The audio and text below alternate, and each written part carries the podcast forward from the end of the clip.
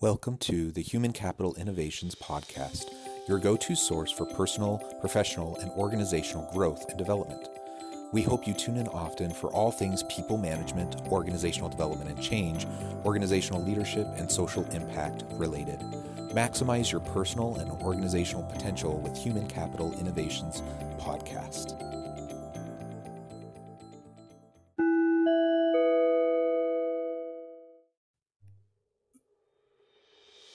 Welcome to the Human Capital Innovations Podcast. In this HCI podcast episode, I talk with Dr. David Yudis about successful talent management and development to drive organizational success.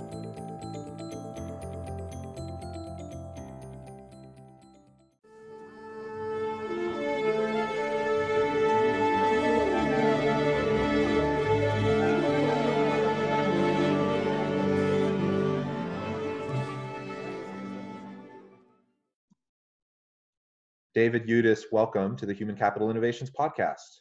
Thanks, John. It's great to see you. Thanks for having me. Yeah, I'm I'm so excited to have the chance to to talk with you about uh, talent management, HR, um, leadership within organizations, and you come to us with such a really great background um, professionally and educationally. Uh, and so, I'll, in just a second, I'll share a little bit about your bio uh, with the listeners. Uh, but first, really, I just want to say welcome. Uh, it's really great to have you here. It's great to be here, and I, I think this is a critical topic. You know, I, I, don't think we can underemphasize the importance of having the function that really looks at the people. I think it's all about the people. People are what make things happen in organizations, and that makes things happen in the world. So it's great uh, focus. Awesome, awesome. Um, David uh, David Yudis is a relentless champion of organizational talent. He invests in people and working collaborations with clients. He, decrease, he decreases the distance between them and their next success. David's talent development is grounded in his experience as a senior human resource executive and management consultant in a variety of organizational settings. Um, David has his doctorate in psychology, his MBA, his master's uh, in education, a bachelor's degree in psychology and a number of uh, professional uh, certifications uh, and really a, a, great background and expertise in talent management. Uh, so again, welcome, David. Anything you would like to add um, by way of just kind of personal introduction um, before we really launch into our discussion today? So I, I really appreciate just the touch on the background. Um, here's what I would say. I'm a business psychologist and I am really focused on the people. There's two things I do today in running my business, which is potential selves, and that's executive coaching. Um, couple situations I get heavily involved in, usually with senior leaders, which is um, working in leadership transitions. That is oftentimes when someone has recently been promoted and or someone has been assigned or received a new major task that could be a new organization it could be launching a new business line it could be something focused around the p&l directly. And or when someone is seen as future leader but not necessarily receive that promotion and so an organization is looking to um, get them skilled up or support them in the best way to get them ramped up to get to that position.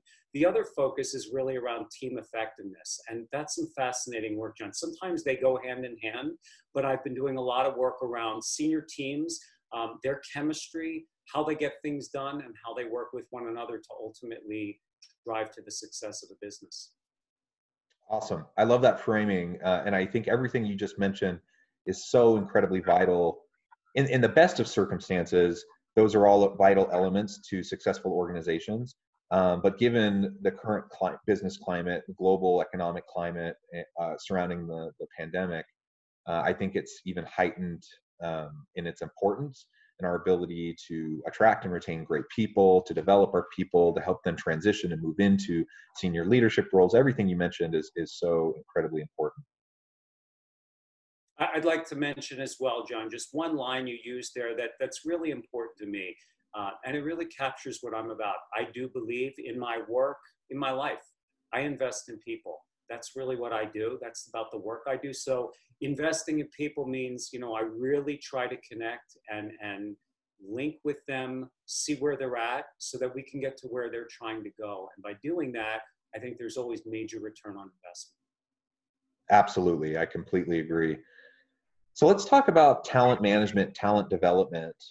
Um, what do you, what do you, in your experience in working with, in coaching leaders and working with organizations as a consultant, where, what have you seen as the major gaps um, and maybe pitfalls, shortfalls of organizations when it comes to how they manage and develop their talent? It's a great question and one I think um, I think about in terms of where is the focus? So where are leaders focused? Or maybe a better question might be, John, where should leaders be focused as I'm thinking about it? And, and we'd be remiss, you and I, I think, if we don't stop for a real quick moment and just acknowledge where we're at um, in, in history, in time, in current climate, right? When the midst of, at some form, hopefully further along and maybe at the back end, that's my hope, but we're still in a pandemic, moving through it.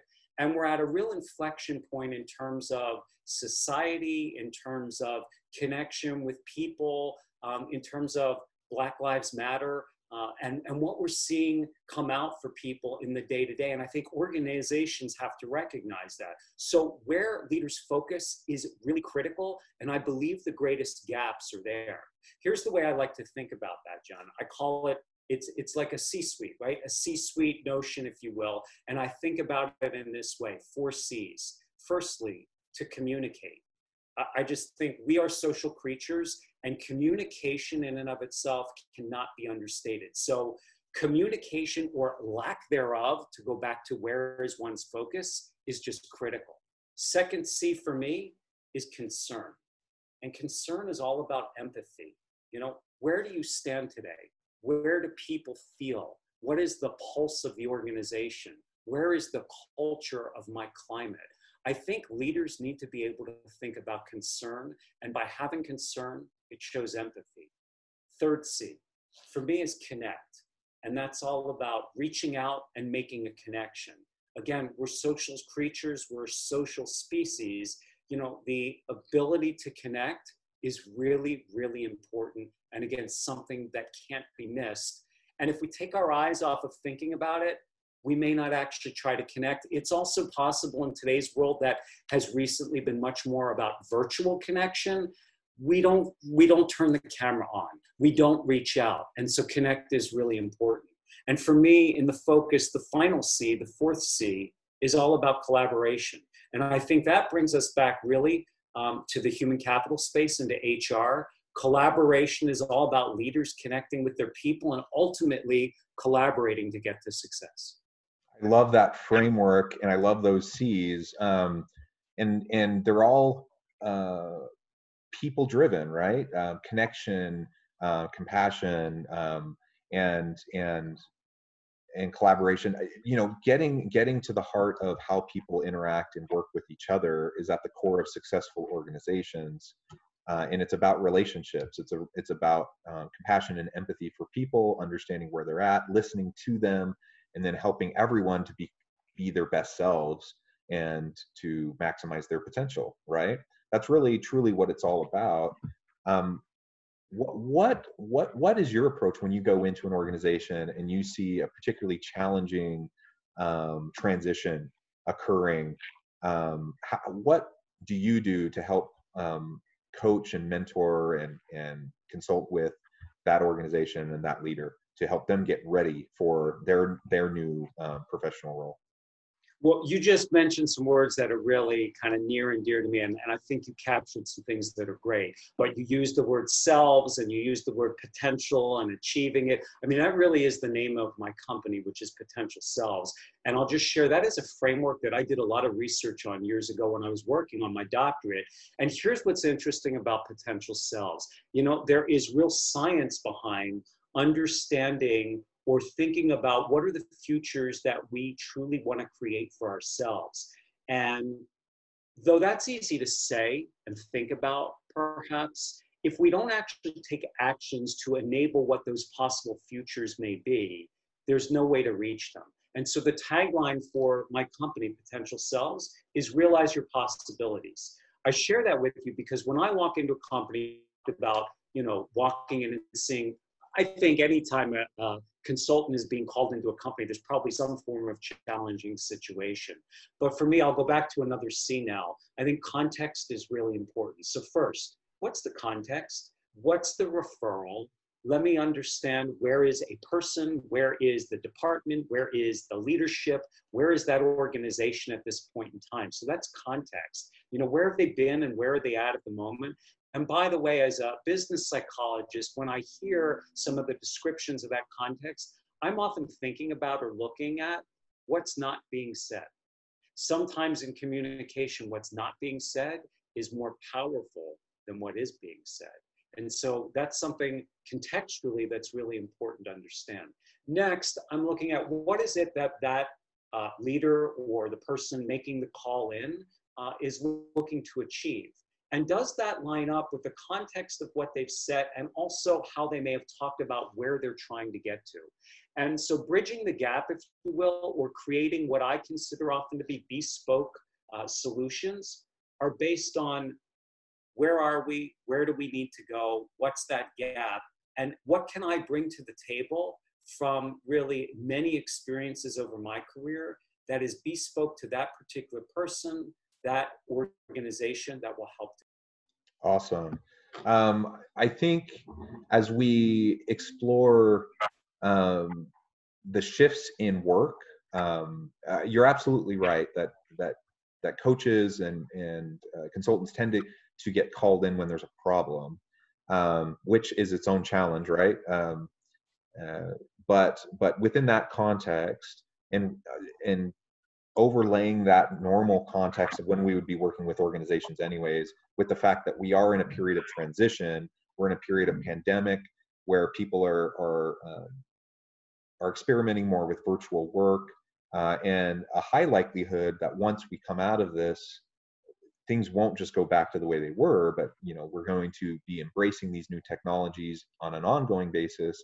Uh, the nature of the workplace the nature of work will be shifting and we have to conceive of these new futures you overlay that with the already you know existing challenges and gaps within organizations that becomes a really tall order for any organizational leader and for the consultant coming in and trying to help them to navigate all of this uncertainty and to be successful uh, what what are your thoughts about um, shifts in the workplace, the nature of work, and, and where we're going in the future? And how how do you think organizations can best prepare for and respond to some of these shifts? Let's take it back to the leader for a moment, and maybe in, in our context for what we're talking about, John, let's talk about the, uh, the CHRO or the Chief Talent Officer. I, I just think it's a great way to focus what you said. You know, when I'm thinking about everything you just put together, that's overwhelming to me. I don't know how you feel about it, but for anyone, I believe in an organization where we've been, all the things we've got to do, how do we get back to moving along now? Where do we take that? That can be a really overwhelming uh, number of, of experiences to think about and how do we then translate that or bring an organization and its people along with that? That's why i like to think about the leader first because it is from our leaders i believe that we truly touch the masses and can transform the organization for better or often for worse. So if we think about that leader and in this case if we talk about chro or chief talent officer for a moment i think it is so easy and I've seen this many times when I look at an organization's competency model. There's 10, 20, 30, 100 competencies, I'm exaggerating, but a lot of competencies that we may be going after. And, and I think it's easy to get lost. Where am I supposed to focus? So the first thing I would say is it's really important in getting back to where we're going. Focus on one thing maybe we need to go beyond that and say focus on a few things but focus on one big goal because that will really help get people around uh, where we're supposed to be going and some clarity on what they're supposed to be doing. The second thing that i think is important for a leader is there are going to be certain roles, especially as you come back, get back online, or even you've been online and you've been essential business and you've been busy anyway, but moving forward and moving further, I think there are mission critical roles. And so, really important to deploy or uh, assign or distribute talent, really top talent, to those mission critical roles. And then a back piece of that, I would say, is important to measure what success looks like today and how do we reinforce that? Because if we can do that, we're going to move the bar and continue the momentum perhaps of bringing people back in some form or another or focusing on that one or few things. And then lastly i'd say as we keep moving it's really an x and o. It's a block and tackle managing performance. So really important to manage performance to communicate with real-time feedback so that everyone knows how they're doing and where they're supposed to be going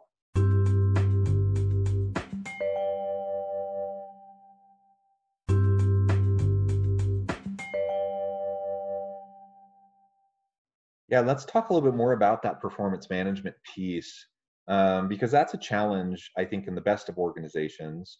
We've seen a major shift um, over the last decade in terms of performance management, uh, in terms of having meaningful conversations, meaningful feedback, timely feedback, getting away from the annual performance appraisal uh, approach to more real time performance management, uh, real time discussions. Um, what has been your your experience with organizations as they've been grappling with the shifting uh, approaches to performance management? Have they been open to these shifts? Are they adopting them? Are they are are you working with organizations where they're pretty resistant and they're they want to hold on to kind of the old annual review model? What what have you seen? Yes and it depends. And what i mean by that is i mean you, you bring up a great point. We have seen a shift in the past decade. And that really does capture, I mean, literally like a new world. But it's interesting within that space, I have experienced working with clients everything from we're not moving yet, we want to see where this uh, trend lands, to we're blowing up our performance management system and process. We're not doing that anymore, the annual review, and we're going to do pulse survey and daily feedback check ins, and that's how we're going to do feedback. To we're not having a performance review anything anymore. It's just on the manager to really manage their people. And so everything in between across that continuum, if you will, some of it's worked, some of it hasn't, some of it's landed, some of it hasn't. And I think the reasons for that are the cases where it's been better embedded and we've seen success at least in my experience with clients that I've done work with, have been where, again, I'll go back to context, where the organization really understands its historical context of what it's done, how it communicates where the change might be happening, and really piloting that change in so that it is not such a drastic, if you will, flip the light switch and we were one thing yesterday and today we've completely uh, you know, abandoned that and adopted something new. That can be really tough. Now, I don't want to take away from certain organizations that are actually really good at that. They're very nimble, they're very flexible, and they're able to do that. But my general experience has been for greater success, those who have eased into a new way, been very communicative about what that looks like and why they're doing it, and piloted with training, if you will, and then reinforced and supported their leaders to have that more dynamic, ongoing feedback versus a once a year standard uh, written review that might be in the system. Those are the ones that have done better. Yeah, yeah, that, that's my experience too. Uh, and it does really depend on the context, the type of organization, the size, the stage of, of the organization, kind of its maturity. All these things matter. I was talking with another um, uh, HR professional recently who was describing to me uh, after after college he'd gone off and worked for Goldman Sachs for a number of years. Then he'd gone and worked for a couple other big corporations, and then at, over time he he decided he wanted to be more of a generalist. He, he was a specialist in these other organizations. He decided he wanted to go into a more generalist role. He went to a smaller organization. Um, along his career path, he had experienced vastly different types of approaches to performance management um, from very complex systems like at Goldman, where where um, they're constantly doing um, 360 feedback. Um, they're it's very structured, very formal, um, and their their annual raises are very tightly connected into this ongoing feedback that they provide and how they uh, not not only what a, an individual employee receives in terms of feed, in terms of feedback, but also in how they're helping others to develop. They're they're evaluated on that. Um, so they have he he went from a very formal system like that to another organization um, that another large organization that was uh, a little less formalized, but still had kind of the pulse approach, um, the daily approach that you were talking about. And then he landed in this smaller organization as an HR generalist that had responsibility for performance management. And they had nothing. They had really nothing. They didn't even do annual reviews. Um, and they had a lot of problems. And so he decided, I need to, I need to go in and I need to help uh, establish a performance management process and system, uh, train people, help them, help to build a culture of, of performance management. Uh, and initially, his approach was to basically try to copy the Goldman model and do it in this smaller, you know, manufacturing organization. And to his credit, pretty quickly he realized how foolish he was to try to just take that model and move it over. And he he quickly backtracked and he, he realized wait a minute we, we don't need anything nearly that complex. We just need to ask some basic questions and have some basic dialogue some basic conversations and and put mechanisms in place so those can happen and we can start to develop a culture. And since then he's had great success and he's seen uh, uh, wonderful changes so i share that just to illustrate really what you've been sharing too that context matters that we can't there's no one size fits all. We can't just plug and play an approach at one organization to another organization. We have to know the history. We have to know the employee employer relationship um, in the past. And then we need to design something that will lead um, to to what will work for that organization uh, to drive higher levels of performance and help people uh, fulfill their potential um, thoughts thoughts on that as it relates to yeah, your no, experience I, first of all no, really appreciate the example. I think it's great. And what I most appreciate about what you shared, John, is the learning in that. Meaning, you know, with best intent, I might have done the exact same thing. Hey, this is an awesome model at this organization. I've seen it do great things. Let me go, you know, change some uh, bells and whistles here, but I'm just going to plug this into your organization because it worked great there and you're kind of similar to them. And so it's going to work great for you. And boom, it doesn't. Well, really appreciate the learning and the pause, if you will, to kind of take a quick look back and say, ooh, you know what? This isn't working so well, but let me understand that. Why not? And what can I do with it? So I, I think that's the insight behind that is, is really helpful and, and hopefully, you know, move that next organization to a better place because of that organizations sometimes don't have the patience or the time to wait and figure that out. Uh, but I do appreciate sort of what I'll call, I think, is important the flexibility. I do think I'm a, I'm definitely a proponent. I am a proponent that the old model of decades ago, if you will, that was in place for a long time for performance management is no longer uh, as relevant or as meaningful as it may have been during that period of time. I think we live in a different world today, and there are things we might appreciate some aspects of those systems, but flexibility today is really important. The two things I would add would be uh, there needs to be a level of consistency, especially in a large, large organization. Uh, because if, if we can't have consistency in your department as compared to my department, even though we're two different businesses in two different regions, but we're under the same umbrella of the same organization, then we have two very different experiences about how our performance is being managed. One, that's unfair, and two, that's really not developing people in a very good way. So, consistency is pretty critical. The other thing I'd say is, where is the accountability? At the end of the day, we have to be able to account uh, both for what we're getting from what we're trying to implement, but also how have we set up our managers, our leaders to implement and lead that system. Uh, because if we haven't, what are we doing? Yeah, absolutely. Um, I think in all of this, I think of how things have shifted in the past to where we are now, and I and I start to think about where we're going in the future. Um, in you know, thinking about disruptive technologies and innovations that have been occurring that have driven us towards a, a new normal in the in the future of work already and I feel like COVID is just accelerating that shift because it's forcing us to rely on technologies more. Um, thinking about the shift in the future of work, what does this what does next look like? What is what what do we see um, in hr departments people management departments? How will they need to respond to and adapt to this shift um, as we move into the future of work?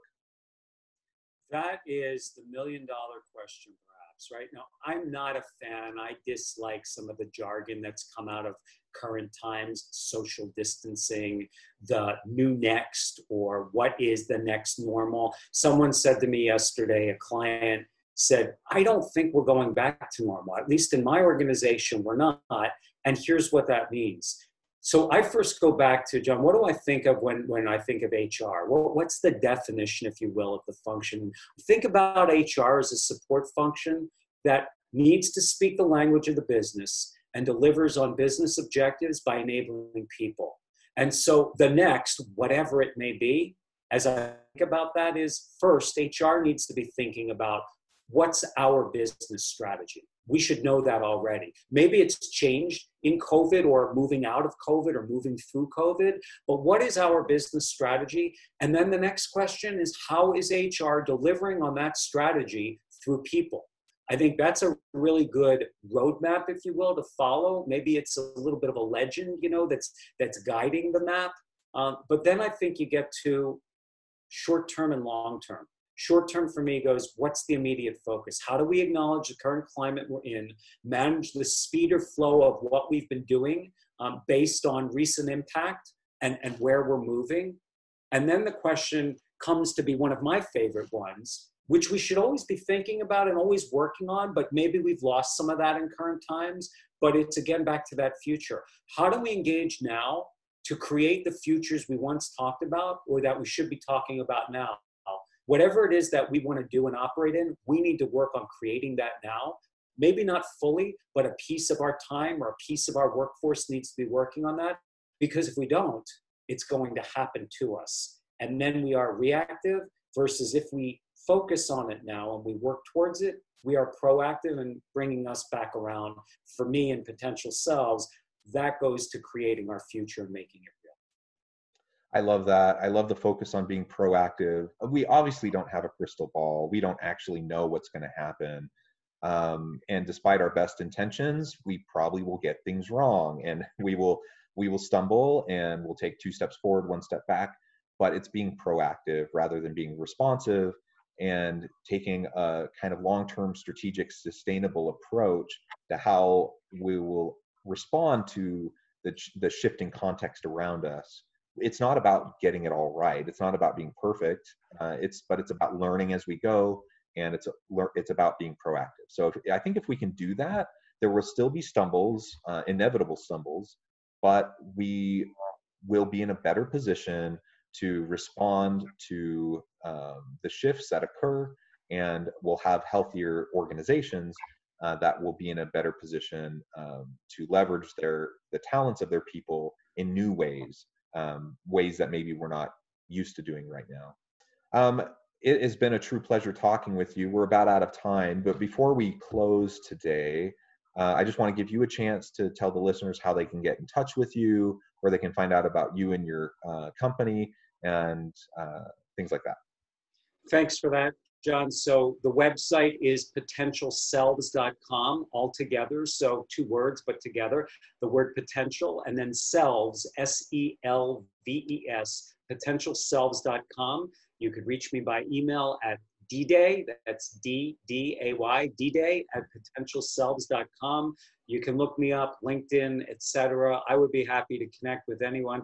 Excellent conversation, John. It's great to have colleagues like you um, doing the work that you're doing because as i shared at the beginning i think by working with leaders in organizations we truly get to touch the masses of people that are out there that bring change to the world. And to me that's a positive force. Thank you.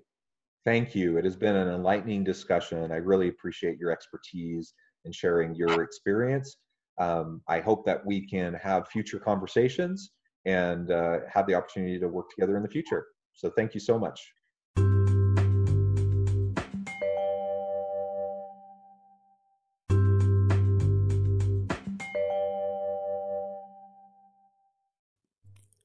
Thanks again for joining us for this episode of the Human Capital Innovations Podcast. I hope you stay healthy and safe and that you have a great week.